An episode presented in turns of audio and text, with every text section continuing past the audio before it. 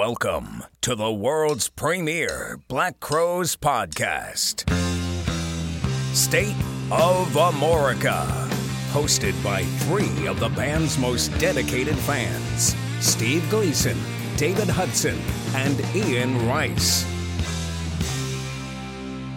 And now, let's get the show on the road. Hello, everyone, and welcome back to the State of Amorica podcast. My name is David, and I'm here with my host Ian Rice. Ian, how are you? How you doing, sir? I am well, and this week we're here with our other host, Steve Yes. Gleason. All right, so uh, we're going to talk about bootlegs, and we're going to take take a deep dive into San Francisco in 2005.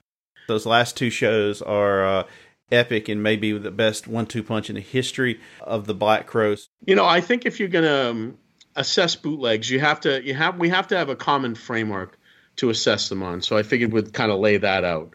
So I think uh, you have a basic uh, six criteria, but one isn't really going to come into play here. One is the set list.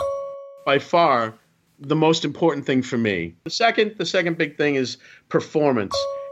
And I think sometimes performance can overcome a, a seemingly stale set list. Next up, I think, is rarities. Rarities for me mean everything. So specific songs for me can put a show into the stratosphere. The next thing would be covers. Like the Dead, the Crowes are a band that absolutely kills covers. They've introduced me to bands that I love, love like Little Feat. I adore a bunch of the covers they play, you know. Uh, as well, I think jams can be really put a bootleg over the top. Specific jams can make or break the bootleg, but a great jam can elevate something to like the zenith, or it can it can really kill a show. And the last thing is sit-ins. Always a welcome addition. I don't think it really happens in, in this at all. And I think that's the basic framework you have to apply to these bootlegs is that criteria, and then judge them on that. All right, so in my opinion, from here on out, we're cooking with gas. Set one of night four is He's Gone. They're in San Francisco. It's a first time played. So the fact that we get a first time played and it's a song that opens the set, and obviously Chris loves the Grateful Dead, to me, this automatically boosts the star rating probably about half a point just for the simple fact of, of those reasons. I love He's Gone. I'm I'm a just very very moderate Grateful Dead fan, but uh, this is one of my top ten Grateful Dead songs, and I think the band does a good job on it, and I know Steve really likes it. Oh yeah, it's the outro music I picked. I, I adore this song. This is a top five cover for me. Considering the circumstances, you're looking at the 10 year anniversary of Jerry's death, the surroundings, they're in San Francisco. You know, if I saw this, I probably would have crapped my pants. Mm-hmm. I mean, they they hit all the little stuff in here. Ed's piano roll that starts the tune, the sustained guitar between the between the lines, the ascending chorus. They bring this up and down dynamically as well as they ever have. I I just think this is a, a knockout cover. What they're what they're really good at is understanding the moment and where they are, and this is a perfect example of that. And uh, this is you know every reason I love the Black Crowes. Who else would break out? He's gone. Bingo. It's it's a fantastic song. I think uh, personally, uh, this is some of uh, Robert Hunter's best lyrics I, I've heard. I love the tune. I, I understand. Um, I don't remember where I read this, but I remember reading this at one time that uh, Rich very begrudgingly did this as a cover, and I think he was like the the last holdout on it. I think the Grateful Dead stuff that Chris did really annoyed him. Uh, it seems, especially after reading Steve's book, he's just not into the Dead, which is totally fine. I get that, but uh, yeah, it was surprising that he he put up such a resistance to it because their their version of it here comes off so great. Oh, it's awesome. I would have been uh, less surprised if he didn't want to do Broke Down Palace at Bonnaroo in 05. That seems more like one that he'd be like, yuck. Because this is a rockin' tune. You know, John Mayer called the riff the funkiest thing that's ever been created. I, I you know, I adore this tune. I, I got to say, Rich is pretty wrong on that. This is a great song. I've got to think that the second song, Soul Singing, was picked for a reason, kind of a celebratory tone, kind of honoring uh, Jerry Garcia. You know, they're in his hometown and they just played this tribute to him. It's in just kind of celebration of his music. You guys have anything about this version? Yeah, I think Sven's on fire in this version. I think he really holds it down. He's particularly good here. I mean, you know, lay the foundation so the guitars and piano can drop a, a, melodic mosaic that breathes and lives. And I think the jam is spectacular on this version. I think this is the best version of it. You know, this is a this is a top five show ever for me. One that I've given out a lot of times over my life. Anyways, great version of Soul Singing here. Absolutely, and I, I, happen to think, in addition to Sven, I think Marc is on fire on this one. So, oh, yeah. uh, Marc is on fire the entire night and so is Ed. But uh, in particular, Marc really shines on this jam. Well, how many times have we said that during the podcast? I mean, you know, Marc Ford, right? And then we go oh, in. We go into a song that I think the band, from a musical standpoint, probably enjoys playing. Steve can probably comment more on this. It's probably a fun song to play, "Thick and Thin" off "Shake Your Moneymaker." Yeah, it's fast. It's you know, as Chris likes to say, this is a rock and roll song.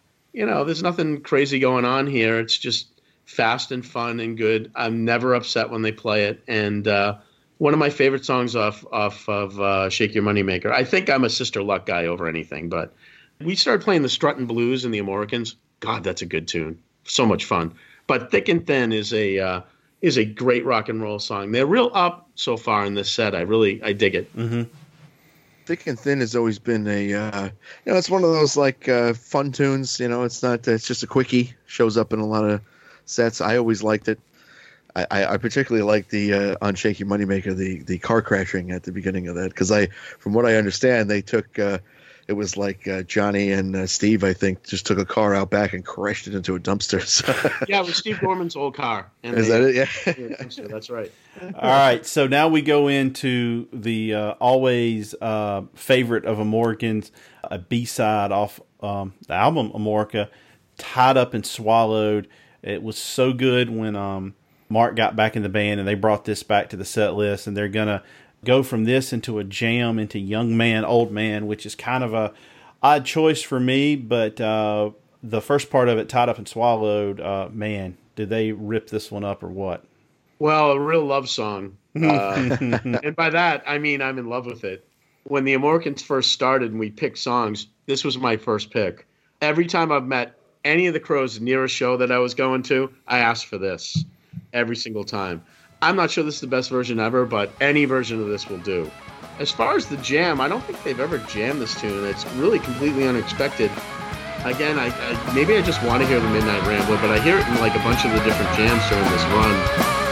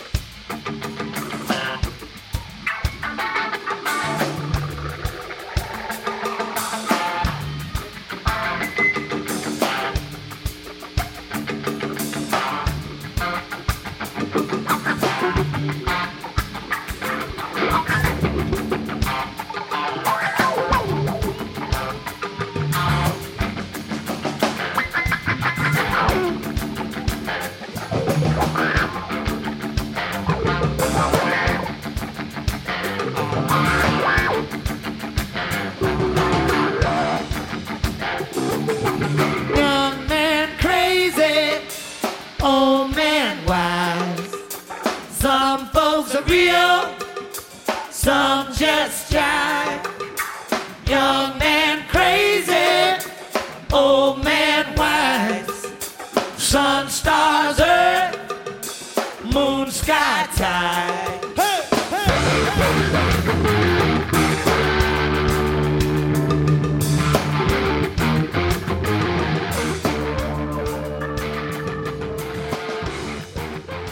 I was disappointed when it went into Young Man, Old Man. I got to admit, not a fan of this tune at all. I know people love this tune. I just don't. It feels so forced to me. It's like fake swagger. Mm-hmm. I don't like verses. Uh, and again, I feel like a cranky old man here. I do like the ending, the uh, anybody wants some little jam at the end. I think that's cool.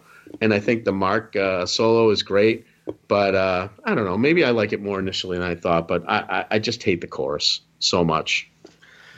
Uh, you know, and that's that's the trouble with me for a lot of Lions material is that Chris Chris's lyrics often fall short on that. I think Rich was in a very very creatively lucrative place. Uh, you know, he came up with a lot of cool riffs. He was doing some stuff with uh, pedal effects and you know rotating yeah. speakers and things that he hadn't done before, and it was a lot of that. A lot of the instrumental stuff is is lost on Lions because uh, you know the the songs weren't fully formed when they got to the lyric part.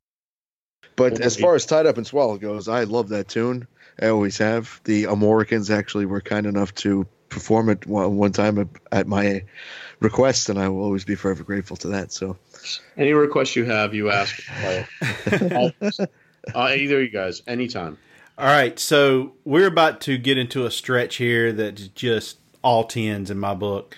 "Girl from a Pawn Shop," one of the quintessential Marc Ford songs. I don't know if I've ever heard a bad version of this. This song gives me goosebumps every time I hear it, especially the soloing from Marc. And um, I love it when they the the rich riff uh, during when they was it out of the solo where they go into the part where he's playing um ps all my love that part yeah yeah when he's when he's getting ready to, when they're getting ready to go into that i mean whatever effect he's playing through i've always enjoyed that i, I know nothing very much about music but after young man old man they really pick it up with Girl from a Pawn Shop, and I, I just I don't know if I've ever heard a bad version. Well, so I, I bought the bass that recorded Three Snakes and Lions. I play it on stage with the Americans. Uh, wow. The greatest thing in the world, by the way. Uh, and this is the tune that when I got the bass, I came home, I put on uh, Girl from a Pawn Shop in my band room, and when I hit that first note, the tone was a spot match, and it's just it's this this is just magic. I think one of those tunes in the catalog that I, I just can't get over. People talk about Salvation being the definitive Marc solo. I don't think so. I've always thought it was this song. It's jaw dropping, an emotional powerhouse. This song is, like you said, P.S. All My Love. Steve controls the vibe of this tune so well, but every note in Marc's solo means something. There's no wasted notes in there, and they're all syncopated to to what the band is doing. What a well designed tune this is. What a great song. If if if ever somebody was to to say to me, "What's uh, what's the deal with Marc Ford? What's he all about?" I would hand them something that included this track, and particularly even maybe even this version of it, because he just he really every time he plays this, he puts himself out there, and it's it's an emotion that just comes out, and and it's it's very it takes a very skilled and a very talented player to pull something like that off. It's almost like he's putting his heart on his sleeve for this song when when he plays it. Uh, we're to go into Hotel Illness. This is one of my favorite songs to hear live. It just makes me want to dance every time I hear it. I personally think this.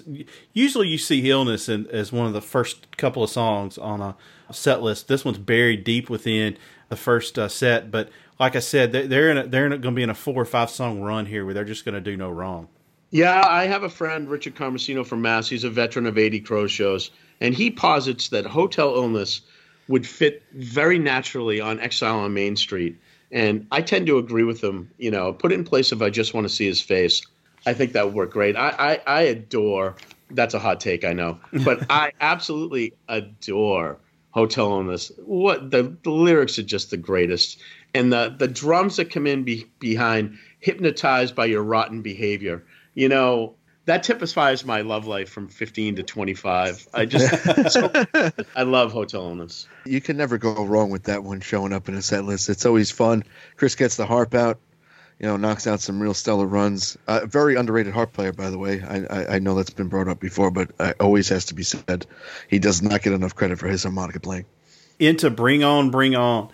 If I had to pick between Bring On, Bring On, and uh, How Much for Your Wings, I'm probably going to prefer Bring On, Bring On. Uh, they're bringing it down just a little bit, no pun intended there. But uh, nevertheless, this works in this spot because they're going to uh, they're going to hit you in the face the next two songs and got a yeah, I talked about it here before a lot of times, and obviously Steve's more attuned at developing a set list because he's an actual musician. But I always think like you don't need three just stomping songs in a row. You need something to bring you down some, and to me, this does the perfect job right here. Yeah, I think this is an underrated gem. They seem to play this in Boston a lot, knowing how many wackos there are like me there. And they're going to eat that shit up like candy. And, you know, I've, I know I've used this phrase a couple of times, but the solo of this song, Rich and Marc weave a sonic tapestry. This is one of those tunes that when people don't like it, I'm shocked. I, uh, I adore this tune. I prefer the, the On That Hollow Day jam into it. Uh, this is a boss version. The baby's eyes, damn. At the end, it's just, you know, it builds and it's so wonderful. What is positively springtime? I just, I, I adore this tune. I don't know what it is, but it sounds good. it sounds like it'd be something good. Yeah, but it's got uh, I, I've always liked this one too. It was a, it's a standout for me on Three Snakes, and the the the times I, I've ever heard it live, it's it's always great. Here, it's it's it's it's good as it ever has been and I, I the lyrics again they, they, do a lot for me as well. Uh, it the opening line, you know, um, what could I do different? It makes one sober to think. I mean, that's that's that's so introspective. All right, so we're gonna close out with "Gone" into my morning song. I don't know if there's anything negative you can say about "Gone." This is one of the tracks that I believe just showcases who they are as a band. I remember like about a year or so ago, somebody posted a clip of the song and Steve Gorman just retweeted it, and he's like, "That that's the sound of a band that's on fire." He's hundred percent right. This is always welcome. I mean, I I hundred percent prefer the percussion intro, and I loved that the Magpie brought that back. This is my favorite opener to any album ever. The build is insane. You know, our singer Seth uh, asked me this, and I, I have to agree with him. What other song takes its time to start a record like this one? It takes like a full minute and a half before the bass even comes in. Mm-hmm. This version takes its time a little bit. I, I, prefer like the 95 versions, but this is always welcome. What a great song this is. He's the Steve's right. It, it's a it's a fantastic tune. I mean, what did what did Chris say when I saw them in 06? Uh, an old timey folk song. He called it. Folk song. Jones and, uh, Yes, and uh, yeah, yeah, yeah. I've listened yeah, to that bootleg once or twice. It was a great show, but I, I always liked uh, "Gone." Late in the set like this, it's unusual. Usually you see it more towards the top when they're getting things going, but agreed. What can you say wrong about it, you know? For the second time in four nights, they're going to close out the first set with my morning song. To me, it just makes sense to come after Gone in this slot. Yeah, you know, this is the Black Crowes whipping post for me. Uh, just the greatest thing ever. Um, you know, I, I, love the breakdown and, and the jam. I, I assume they worked this stuff out in uh, in sound check. Great set closer. You know, those girls one thing you might not know as a non-musician when they play the the end part you know when they build the end and chris is singing that repeated line over and over and over those girls singing that do you know what kind of breath you have to have to do that for, for 90 seconds to two minutes to sing like that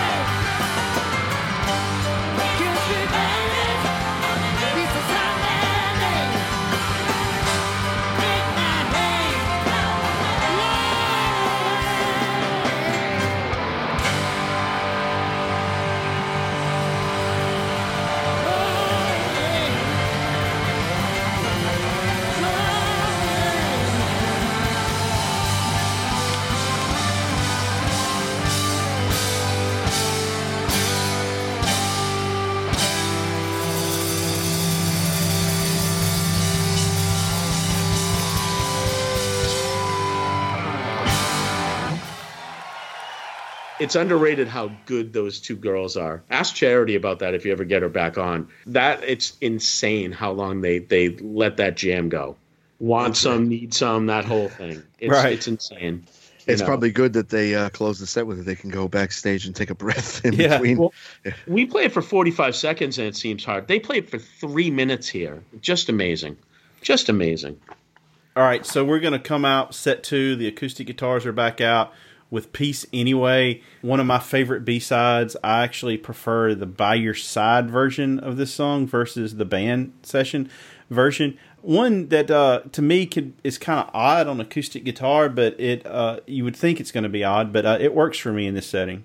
So the uh, the acoustic here is definitely cool, but I agree with you. Uh, I I think it, you know, it's one of these tunes that's much better electric. It does lead to a lot of people holding back as to not run over the tune, uh, but this is a really intense tune to play. Uh, when they come out of that uh, piano organ intro, whichever version they're playing, it just explodes, you know, and that doesn't really happen here. Um, it does show off that the singers, you know, the girls are awesome in this. Ed's fills round out the the sound and uh, there's definitely a mistake coming out of the solo. I'm not sure if it's Ed or the band. One of the two makes a mistake. But and Ed gets hung out to dry, but they sort it out professionally just fine.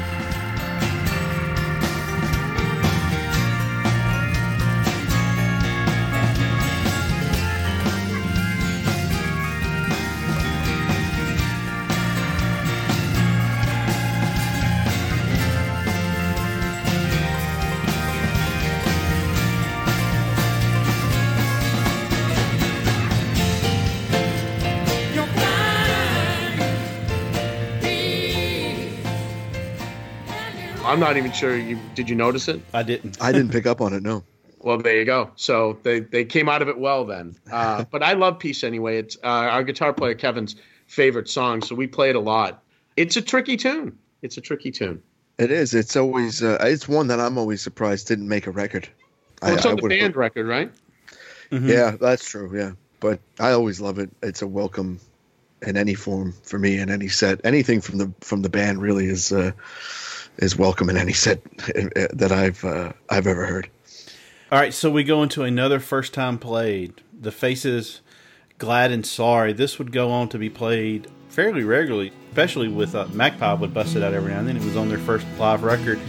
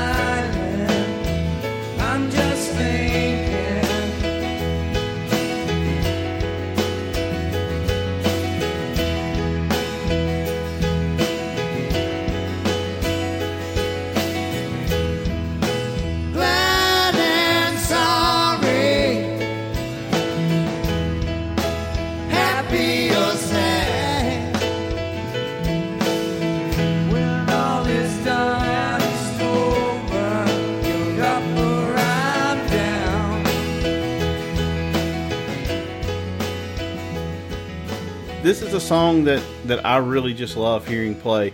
I think it's a great song just to begin with, and they do a great job on it here. Oh yeah, it's fantastic. It was, the Faces version is great, but you know their Black Crowes take on it is the fantastic. This is the first one of only seven times I think they played it, and uh, it's great. I, I will say that the the Magpie version is the definitive cover version for me because I like what John Hogg does on it. This is so fantastically good. I don't even know where to start. You know, we had practice two nights ago here for the Americans, and uh, we were playing this song. And uh, I was just thinking in the middle of it, God damn, I love this song. The Rich and Marc harmony in the verses is beautiful. I think the nice part of the acoustic version is you can really hear every instrument and what they're doing in this version. Uh, it's a great first take on this. I think Marc's first solo in the song is somewhat tentative, but the second one is uh, blockbuster. Uh, great tune, you know, top ten cover, love it. All right, so we get to what I think is kind of a, a down point in the show. Do Right Woman, Do Right Man, and Bend Down Low. Neither one of these songs ever done a whole lot for me. What about you guys? Oh, I, I, I think it's fantastic. I I didn't know until more recently, uh, actually, until around the time uh, that she passed away, that it was actually Aretha's tune because I always knew it from the Flying Burrito Brothers.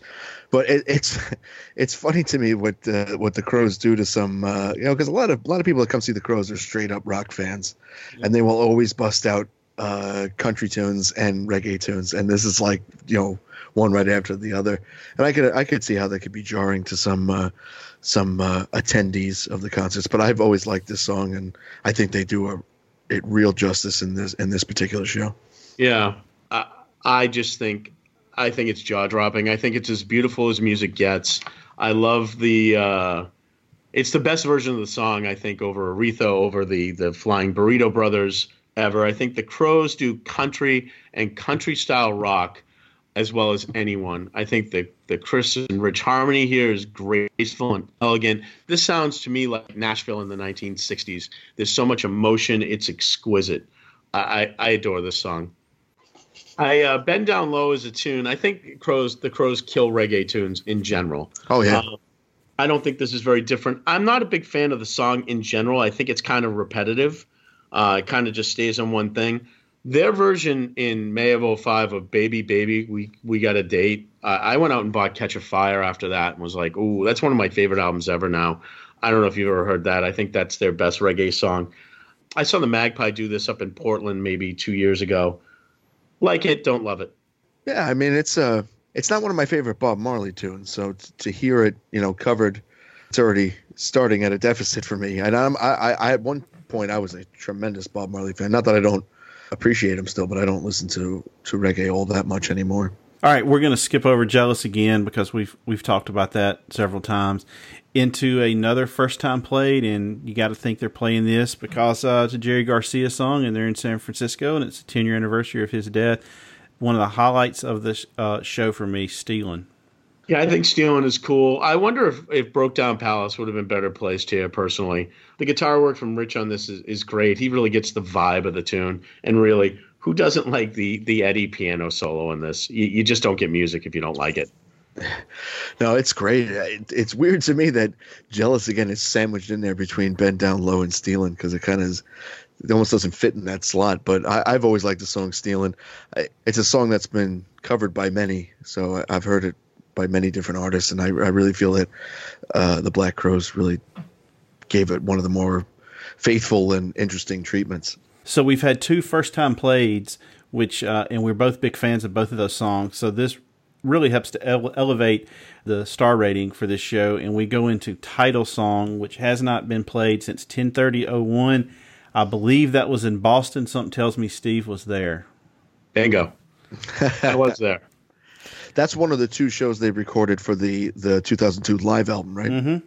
Ah, yeah. The end was uh, a title song, Can't You Hear Me Knocking? That was the Ooh. encore. It's pretty nice encore. I'd say so.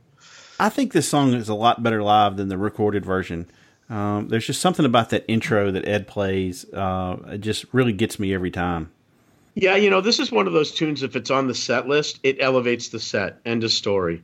The the Eddie organ intro for me, it signals that we're about to go on an eight minute ride, people, and uh, it's going to be just breathtaking. It's another song that shows the interplay between Rich and Marc is just paramount to why the band is good. It's just minor chord nasty. This is serious rock and roll. This ain't looking. Okay, this is serious rock how did this song not make a record? It just didn't. You know, Dylan Dylan level lyrics here. Uh, it's a powerhouse. You know, the guitar tones are so nasty on this. I love this song. Oh, it's uh, it's definitely great. It's uh, I I would say you know, you're, you're absolutely right about it raising the bar in terms of set lists, and any set list it's on is automatically that much better. I would even go so far as to say if this was um, amongst all the hits on the 30th anniversary tour, it would make the show that much better. You know. Right. We're not going to get it, Ian. I know, I know. If I saw it on one, I'd consider going to multiple shows. Yeah. many more I'm going. Don't to. Don't dash my dreams, David. well, if you get it, you're going to be very lucky. Um, we bring the set list down with Hard to Handle. They've already played that. This is the third time in five nights they've played it. Uh, into Coming Home.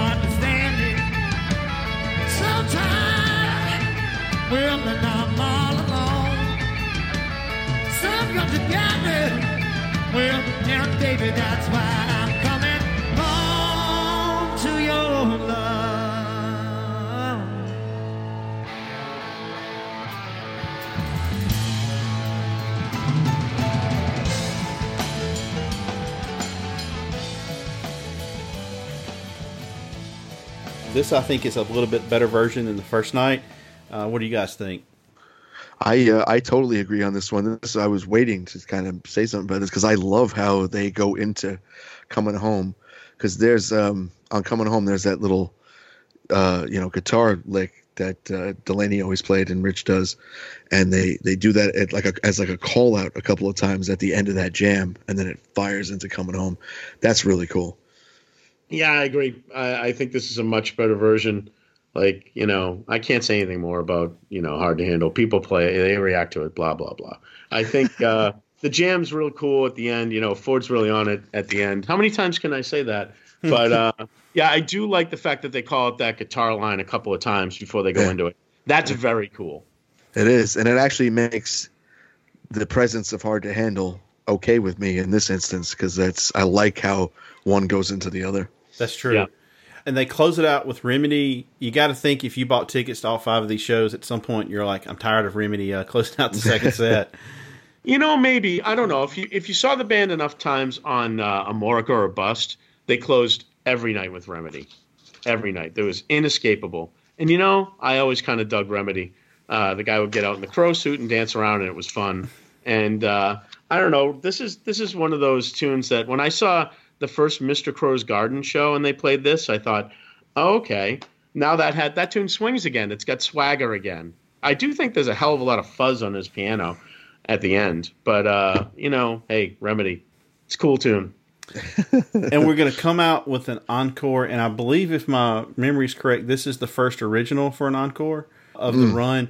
Uh, she talks to angels. They break it out. I don't mind it here, honestly. Uh, for some reason, sometimes I get tired of it as a, as like a standalone encore and not of a part of a two song set. But uh, yeah, uh, they do a good job here. I mean, they they've played this song, I'm sure, more than anything else, or maybe maybe they may have played Hard to Handle a little bit more. But they're gonna you know send everybody home with Remedy and She Talks to Angels, which I think is a little bit odd though, considering they're on a five show run and they're in San Francisco, and you know that's kind of a hotbed for them. You think they may may have gone deep again for the encore, but they chose to uh, go out with one of their originals. Yeah, three out of the last four are their biggest hits. I don't know. They played so many deep tunes early in the set. Maybe it's like, okay, hold on, we'll give you this on the way out. I mean, you know, Ed rules on this. He just rules. Plus Marc Slide. Christ, I mention these two constantly. You know, is it because they're the best players in the band? Maybe. I, there's, you're not going to get much of an argument from me on that one. I would think though, if you were going to these shows and you had, and, you know, some you picked one, and you end up with the one night that they don't do some uh, uh, cover in the encore, you'd be a little disappointed, especially give you know you're being handed the the radio hit instead. You know, I, you know, I don't know if I got title song, morning song, peace anyway, glad and sorry, tied up and swallowed, all these tunes, girl from a pawn shop. I don't think. I mean, for me, this show's a ten. This is one of the best shows they've ever done. Uh, I think this is a top five bootleg of all time. I don't know if I'd go away mad. I think it's got something for everybody, and uh, I, I just love this show. All right, Ian, I give it a nine. What do you give it? Obviously, Steve gives it a ten. yes, I gave it a nine also, and this is probably. I, I agree with you, Steve. Is one of my uh, one of my top uh, bootlegs, and uh, you know I definitely will be spreading this around to anybody who doesn't already have it. All right, so now we're going into night five, and this is possibly my favorite show of all time by the Black Crowes. It was one of the first really high quality recordings I ever got that just really sounded really, really good. And I, I make sure I haven't lost the CD copy of that so that I always have it on hand. We, we're going to talk about what's our favorite opener song, opening song of the whole run, and this was this is mine. One mirror too many.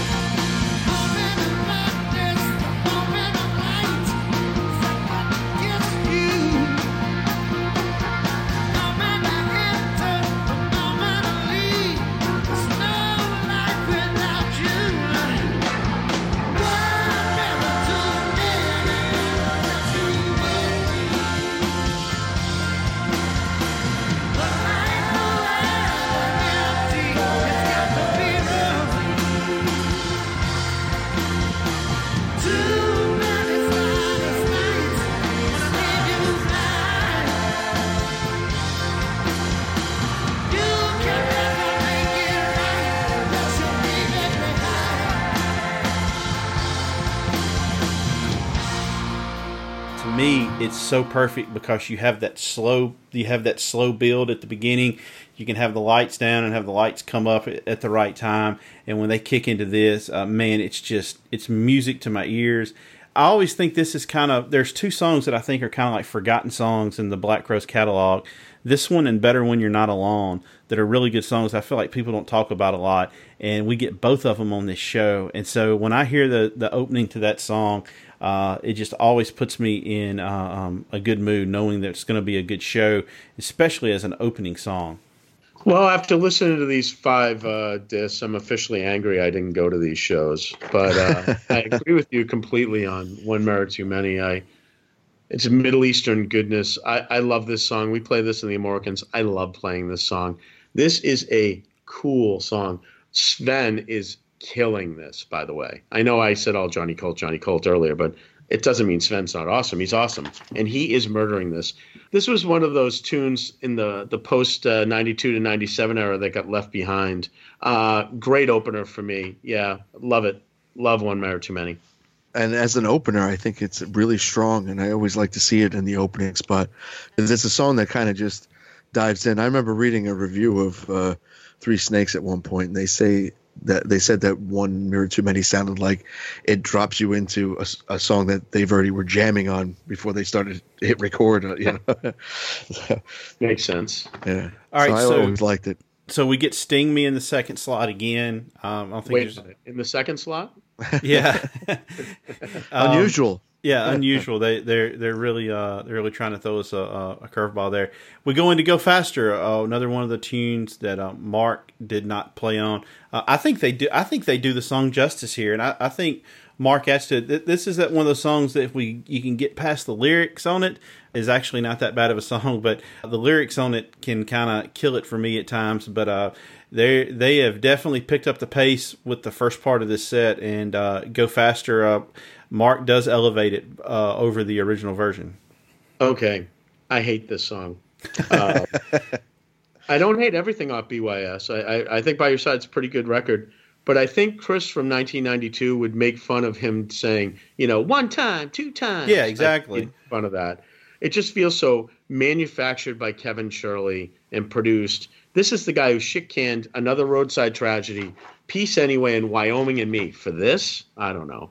I, I don't want to sound like a curmudgeon, but how do we get from I'm stuck in a January that won't ever end to I don't think it's diseased, but it sure is sore. Ugh, yuck. I, I just think those lyrics are like, come on, man. It's this is a tough tune for me. I just don't like it. Yeah, it's it's a rough one for me. The I understand the placement of it here because it's high energy, but uh, I don't know. It never. I always liked it better as sad brown eyes. To be honest with you. Agreed. Or a Red Wine Stains. Yes. song. All right, so we go from that into a jam into Black Moon Creeping. Um, does anybody have any thoughts on that again? I think this has got a lot of uh, swagger. It's got a slow build. I think um, I think Black Moon always signals a good night. Number one. I think for me personally, if someone's listening to this and they're thinking about bootlegs, you know, the definitive version of this for me is the Norva in 05 in May. If you don't have that, I have that one. Yeah. Oh man, that one's tremendous. Um, like it, like it. The next tune is what does it for me. Yeah, a just a sick version of Paint an 8 uh, off the band sessions. This one, how does this one not, you know, make an album? It just, oh man, the lyrics get me every time. Um, it's just one of my favorite songs off that album. Well, David, they had to put on "Go Faster" instead of this. That's song. true. So- That's true. Or that, You or know, that Diamond I- Ring BS. Yeah, I, I, I, I know it just kills me. I adore Paint an 8. I just adore it.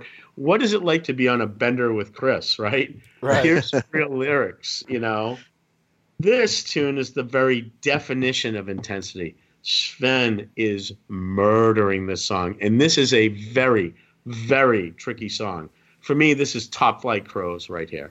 Love it. Anytime Paint an 8 shows up, you're never going to get a complaint from me. I think the version here, you're right. Uh, Sven is doing. Everybody's doing excellent, but Sven does stand out on this one, and it's just it's an excellent tune. I always, I read somewhere, I think it was on Crow's Base, that Paint an 8 became Come On, which I don't. I never hear the similarity. Mm. Yeah, I don't hear that. I'd have to break down the chord progressions, maybe, but I, I don't hear it. And now we're going to slow things down and get kind of bluesy with Bad Luck, Blue Eyes, Goodbye. A song that for me, uh, if I had to pick my least favorite song on Southern Harmony, it's Bad Luck, Blue Eyes, Goodbye. But still, it's a very, very good song. And I, I think it plays better live than it does on the album. Marc Ford does a great job on this version. This is one of my favorite tunes to play live. I, I can tell you why they don't play it that often. It's brutal to sing. It, it's one of those tunes that reminds me that Johnny Colt is the man. The bass line on this tune's awesome. Um, he just came up with all those awesome bass lines in the first four records. Anyways, I uh, I think this is a badass song. Um, those Marc Ford runs throughout are just you know, here's a song that Luther could never get right. They played it a couple of times with him. He never had the vibe of this tune. When you see Marc Ford get out the strat, it's like, please play Bad Luck, Blue Eyes Goodbye. You would think it would be in his wheelhouse. Yeah. But it's, it's just one of those. There was just certain songs in the back catalog. I agree with you that he just didn't handle well. He just doesn't bend notes like Marc does, and this tune is all about bending those notes in my mind. Mm-hmm. There are just there are certain songs that Luther was able to put his stamp on, and it wasn't the same as it was uh, when they were originally recorded, but it was still, you know, a as good. And then there's some songs that are just definitively Marc Ford, and you really can't get around that. And this is one of them. All right, so now we get into the jammy portion of the show. After Space Captain, well, we have a jam, and then How Much for Your Wings, and another jam, and then right back into Thorn in My Pride. Two songs back to back that usually take up a lot of time. And to me, it's kind of, I I don't really like that much jamming back to back, to be honest with you. I, I get kind of lost in it at times, uh, even though they close it out great with Thorn in My Pride.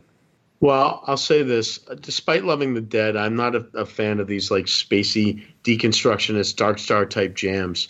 I prefer an Allman Brothers jam all day, and I think that "How Much for Your Wings" like asks for that that crazy spacey jam, and I, I they play Dreams for 19 minutes. I'm never bored. I'm just never bored. Right. Um, but in this, I'm like, when's this going to end? Uh, I mean, you know, while the "How Much for Your Wings" jam is a little meandering, it does get back on course with the Thorn's Progress into uh, Thorn in My Pride, and I always like that as a set closer. You know, on all the other shows they did it. It's fantastic. and it the jam doesn't really lead into Thorn's Progress. When that Thorn's Progress jam starts, I think this is like the best version of it that they played.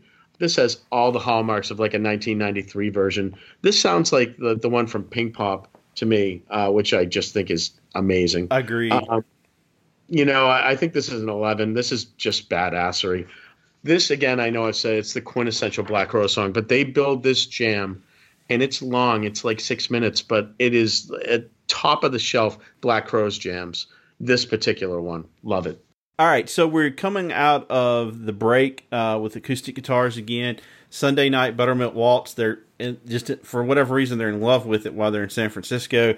into Darling of the Underground Press, one of Ian's favorite songs, a song that he thinks should have made Southern Harmony in place of Time Will Tell. So, Ian, I got to think you were happy when this one popped on. I was, and I'm surprised you remember that because that means that it stuck with you. That I thought that, but I, I will always maintain that. I, I and the only reason, not the only reason. I mean, I really like the song, but a big part of that was because I thought that album should be all originals. But yeah, I, never a disappointment for me in a set. I think it's such. This song has such a great swagger to it. It's it's unbelievable.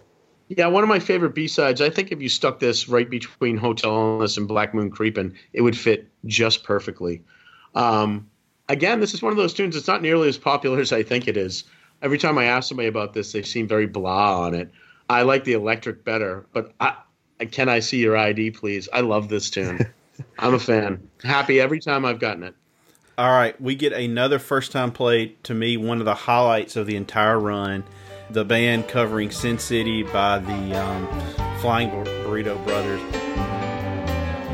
The scientists say we will all wash away, but we don't believe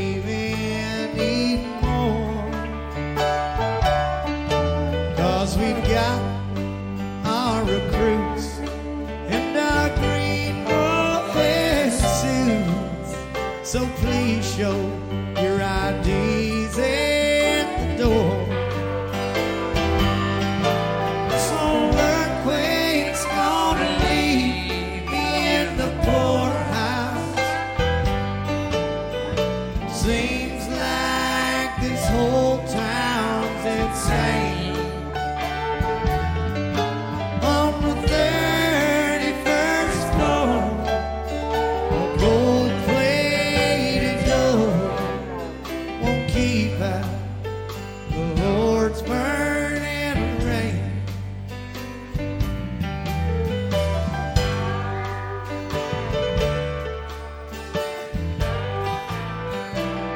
this song just makes sense to me for them to cover it. And once you hear it, you understand why. Uh, man, this is just a, an amazing song that they decided to be, debut in San Francisco. Yeah, any Burritos Brothers tune for me works. Uh, I will always root for Hot Burrito number two, but mm-hmm. this is gorgeous. You know, love this tune. I mean, I, I'm a tremendous fan of Gram Parsons and uh, the Flying Burrito Brothers. I think this is one of their better tunes. I was actually just going to ask you because I know you'd seen them in Vegas if they played this in Vegas because that would be the place to hear it. Yeah. You know? Now I'm going to look it up because I uh, I thought they played it, but I could be wrong. Definitely. We we go out of that into the Bob Dylan song tonight. I'll be staying here with you they they do a great job on this. I love when Chris sings this song. Uh, mm-hmm. Like I said, I love it when other people sing Bob Dylan music. Uh, this was another one that kind of seems to be tailor made to the guys, and I think they've always enjoyed playing this. I always liked this song. I first got turned on to this song when I saw New Earth Mud do it in uh, in 2002, and I think Chris he definitely handles this vocal beautifully, and uh, it really it's like a feel good song for me, you know, in a lot of ways. Yeah, I adore this song. Obviously, I'm a huge Dylan guy. I've seen him a bunch. I think his touring band from '94 to 2002 was the only band that ever rivaled the Crowes for me. This is really good, but the version from 05 at the Norva, I think, is is the quintessential version. Only because Rich is on acoustic in this, it makes me miss the insane guitar interplay that's at the end of that Norva version. Check that out if you haven't, if you've never heard it you know, markets turned down in the mix here. I I'm not sure why. All right, we go into another first time played off band Wyoming and me. Man, I don't know if I can find the words of how much I like this song. When I first heard band, it was like the most standout track to me, and I just the title of it to, to me is is is great. Just makes you really wonder, you know, how does this is another one just yeah i mean we sound like a, a re- broken record. How does this not make an album? And how has a country artist not picked this up and made it a hit? That's what i want to know. This is one of the few tunes in the catalog that matter that i haven't seen live. I saw ozone mama once so i'm not better for that. Um, i love sven on this tune. So well balanced. It's it's such a beautiful song. Yeah uh, this is a great one. I mean, I, I don't want to. Uh, I'm not trying to rub it in or anything, but I did. I managed to catch this once live. I believe it was at the town hall acoustic shows. But this one, especially at the time in 05, this was like, this is one of the songs that if I saw it in a set list or I, or if I was present rather, and it was in the set list, I probably would have passed out because I, from excitement over it, because this is, this is one of my definite favorites. I, and I, I agree with you guys. I don't understand how this never hit a record. I think we got to go round up Kevin Shirley and give him a talking to. And we roll into probably the most upbeat song on Three Snakes and One Charm. I think it's kind of a forgotten gem by a lot of people. Better when you're not alone. Yeah, I, they obviously hadn't played this uh, much since '97. You know, it's funny. There's a there's a fat mistake right before the chorus too. It turned ugly that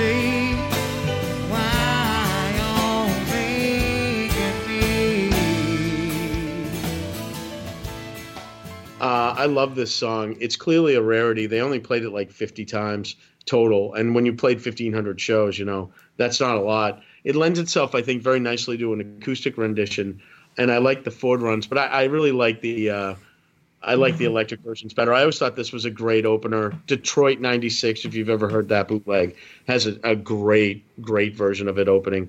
Big fan of this song. I agree with you. Forgotten gem, great song. And it was only played twice on the 2005 tour, so it was it's still kind of forgotten. Then it definitely definitely is one of their one of their best tracks overall. I think. and we're to get a clinic on the next song, Feathers. There's just something about this being played, especially when Marc on the intro and everything, that just really gets me going. A nice song coming out of the mostly acoustic part, just to get really, really kind of swampy and, and, and down in the mud with Feathers. Well, in the Americans, this is the number one most requested song. Shockingly, I, I, I adore this song. I think the riff is so insanely dark. I think if you really listen to it, Steve adds so much on that ride cymbal uh, to the vibe of this song. It reminds me of like Kind of Blue, whose vibe comes from that drummer. It's slow, it's mean, it's nasty. How did this not make Amorica? This and Tied Up and Swallowed. Ron Wood knows why, but nobody else knows why. You know, the sustained Ford fuzz tone is so good. There isn't a thing about feathers I don't like. I'd take it every single show if I could. When you're sitting there and Steve starts hitting that that ride that on the intro, it- Yeah. it's one of the most exciting things in the in the Black Crowes universe that I've ever experienced. And it's so You know you're about to get something good. Yeah, and it's so simple. It's, you're right. It's it's unbelievable. I love this track every time. Steve's probably like, "This is the simplest thing that, that I play the you know in the catalog." All right, guys, we go into Under a Mountain. This leads me to think this is a pretty kind of Three Snakes heavy uh, show. Uh, we have five songs off Three Snakes, and that's never a bad thing. Um, Under a Mountain's a song that I've always thought, you know, count yourself lucky if you get it. Uh, I saw uh, Magpie open a show with it, but uh, yeah, they just, um, man, this is just such a good song. Ed, you know, plays such a big role in it. I, I don't know about you guys, but I love a show that's that's Three Snakes heavy. Uh, my favorite record. Look, like I said, I bought the bass, and when I met Rich and he told me the story of it, I was like, oh, Three Snakes. He goes, I know, Three Snakes. um, this is the single most underrated tune on Three Snakes, in my opinion. Like, its lyrics describe a drug addict perfectly.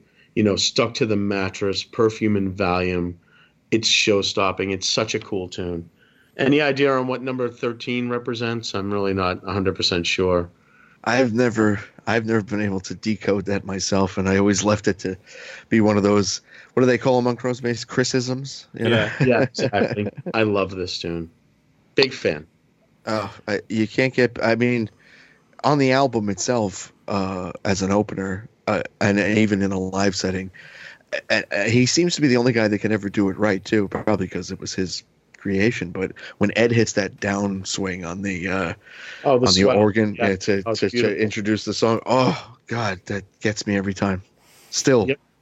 All right, so we're going to go from that into uh, another song off Three Snakes, "Evil Eye."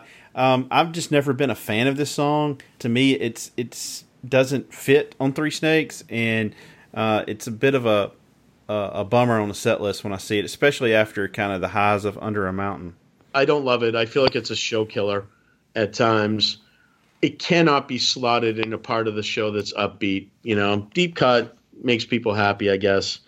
Not my favorite. And, you know, if they put this after uh, Feathers, it would have been a total mistake. Here, I guess maybe it works. I never had the uh, distaste for it that some people seem to have. I, I always liked the song. To me, it's the weakest song on Three Snakes, but it's an odd one to place at any time in a set. Really, it kind of it never really has a good place amongst other songs. It's it's odd. Agreed. All right, so we go from that into one of the all-time great Ed and Marc Ford songs. She gave good sunflower. Uh, much like Hotel Illness, this one always makes me feel good, makes me want to dance. Kind of an odd place uh, placing on the set list here. Usually, you see it more in the middle or, or uh, kind of up toward the front, but they are they are really on a roll right here. And uh, she gave good sunflower really adds to the any any show you see with that. It adds to it, and I just think it just showcases Marc and Ed so wonderfully. For me, this is the most underrated song on Amorica. You know, as my friend Amy likes to say, "Be the sun that bursts through my clouds." I I wish they played this at every show. This is a super under the radar Marc solo that rips as hard as anything he's ever done. I can't say enough about this song. When I when I turn someone onto the Crowes beyond the hits, I point them to this song. It's just dirty. That jam is fantastic, and uh, I love this tune. This song is probably one of the most underrated songs in their catalog. I think it never Yeah. gets the, the the attention it deserves. I I love it. Marc kills it on this. Ed, you know, and Marc and Ed have been killing it this entire run. So you know, Yeah, how many times can you say Marc and Ed are killing it? You I know. A lot. Yeah, yeah. yeah. All right, so we're going to go into a song that uh, seems to be uh, uh, a, a fun one for him to play. Marc gets the third ver- verse on it. Happy by uh, the Rolling Stones off uh, Exile on Main Street. Probably the best. My, it's my favorite Keith song. And uh, the band just seems to really have a lot of fun with it, especially on this version. Yeah, who doesn't love a Stones cover, really? Um, I love that Rich and Marc sing a verse. You know, the first time I saw it in 96, uh, I was shocked that Marc even sang. I had no idea. I've never understood the key change, though. They drop it a full step. Um, for a band that plays in, in as many exotic tunings as they do, I'm just surprised that they dropped this song. But uh, I'm always happy to hear happy, you know?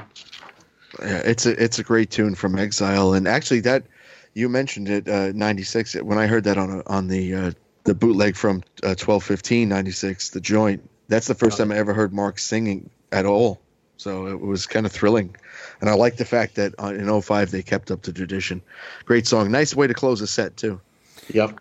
All right, so we're going to keep it across the pond for the first encore. They're killing me with all these Beatles songs, but uh, "Happiness is a Warm Gun." For another first time played. So this show has three first time plays, which is that's a lot. Obviously, I'm just not a big fan of it, but something tells me you guys like it. I wonder how many sound checks it took to get it together. You know, it's certainly cool and ambitious. You know, I, I really like Your Blues a lot better, and I, I, it's an ambitious song. I don't know, not my first choice. It's cool that they did it. Yeah, I mean, I definitely give them uh, big credit for for giving an attempt at it. It's actually you'll be surprised to know, David. It's it's actually one of not one of my favorite Beatles Oh, tunes. cool. So, you know. All right, so we're ending the five night run with what I think is a perfect encore. Little Feat's Willin'. I know that's kind of always thought of as like the Lowell George uh, showcase song for for him, and kind of the one he's most famous for. I'm gonna be honest with you. I think the Crowes just make this their own, and um, they they seem to enjoy playing this. Whether it's Brothers of a Feather, obviously they they play it as the Crowes. They put it on Croweology as like a bonus track. I don't know if I've ever heard a bad version of this by these guys. Yeah, in my mind, this is the cover. I love Little Feat because of the Black Crowes. I am always hoping for this tune. Always. Weed, Whites, and Wine. Uh, I first heard it in the Orpheum in 96, and I had no idea what it was until I read the review the next day in the Boston Herald. And then I had to go search it down. You know, a true road song, right? The piano work in this song is just, it's just sheer beauty. You know, that's the only part of Steve's book that really bummed me out is uh, just Chris descri- uh, describing Chris being a dick about coming out and playing Salvation after this. It bums me out when I hear this song, only in like a penultimate kind of way. It just this song kills. It just kills, and I I always want to hear this song. Oh, it's fantastic, and and uh, much like yourself, it's it's what introduced me to Little Feat, and I've had a uh, pretty much, I guess, about a uh, twenty year uh, love affair with Little Feat now, and uh, and uh, this song, though, you're right, it's the, probably their ultimate cover, and it's almost like the tune was written for them, as if Lowell George somewhere said, you know, in uh, you know, many years from now, there's going to be some guys from Atlanta that this song's going to be perfect for. Yeah, they knock it out of the park every single time, no matter what. If it's not, you know, Marc's slide work, it's I don't know. It's such a good song. Guys, so that brings us to the end of the uh, show review there. It's five shows uh, in San Francisco. I give that final show a 10. Yeah, I give it a ten too. I can't go wrong. I'm uh I'm coming in just slightly under you guys. I I, I put that at a nine. Um, I like the the power of the show, and I think the energy from the night before really carried over. I think it's actually really good that the eighth was a day off because I think they they came back very rejuvenated after the first three shows, and and uh, the ninth and the tenth are are stellar. I think it's the best two show run that they ever did. To be honest, I think Hampton Beach 06 is close. Mm. Try and prove me wrong. You know, All right, gentlemen. So, what was your favorite opening song of the run? Uh, he's gone. Uh, I'm gonna have to say uh, only halfway to everywhere because I just love that version. One mirror too many for me. All right, what was your favorite encore? Willin' would get my vote. Yeah, I'd have to say Willin'. Yeah, I can't. I can't disagree. I love Willin'. All right, of all the first time playeds, which was your favorite? Mine would have to be uh, Wyoming and me. yeah, that's tough. I'd have to say he's gone. I'm actually gonna go Glad and Sorry on this one.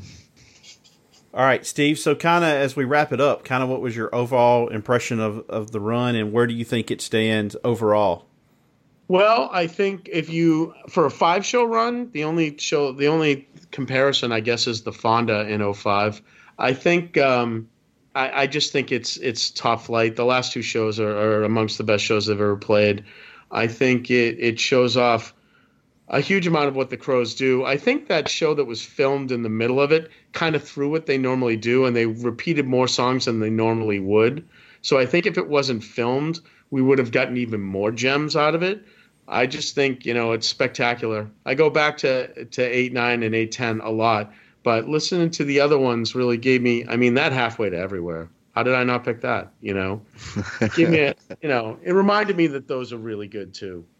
So, which show was it that Steve said in his book Chris wouldn't go back out for an encore? That one, eight ten, one? after Wow. Willin'. Wow. Yeah, that's the one that it bums me out every time I hear that Willin', and I'm like, oh, this could have had a, a you know, transcendent salvation after this. Mm. Well, Steve, do you have any closing comments for us? Yeah, I really want to say uh, uh, thank you to you both. Uh, I know I bid on this. I bid on this because I wanted to support both of you, and I really uh, think what you're doing is outstanding for the community, and you're providing a, a template for other people in how to discuss something rationally from multiple sides while having a lot of cool guests on and giving a lot of different people a, chance to voice their opinion. And uh, thanks to you both. It's been a hell of a lot of fun. Well, thank you for coming on with us, Steve. I mean, and and and I'm not just saying this because I wouldn't just say this to anybody, but uh, you're welcome back anytime. Anytime you have an idea or something you think would make a good show, you just let us know, and you'll be you'll be back on with us. Yeah, thanks for the kind words, and we appreciate all your support. And want to remind everybody that Steve is in the Amorkins. Go find them on Facebook uh, and follow them and get all the updates for their shows. Speaking of Facebook, if you hasn't haven't done so, go like our Facebook page, State of Amorica Podcast, and Twitter at State of Amorica. Uh, we're uh, have built a, uh, our following on Twitter quite nicely the last few weeks. I really appreciate that, and uh, Instagram, State of Amorica Podcast. So, Steve, you're the host. You get to play us out. Why don't you tell everybody what you want to hear? Yeah, I don't know how we can think about this run and not hear this beautiful version of He's Gone. Enjoy. All right, everybody, that's Steve. We want to thank him again for coming on. Here's He's Gone from the Fillmore 05 run. Stay tall, everybody.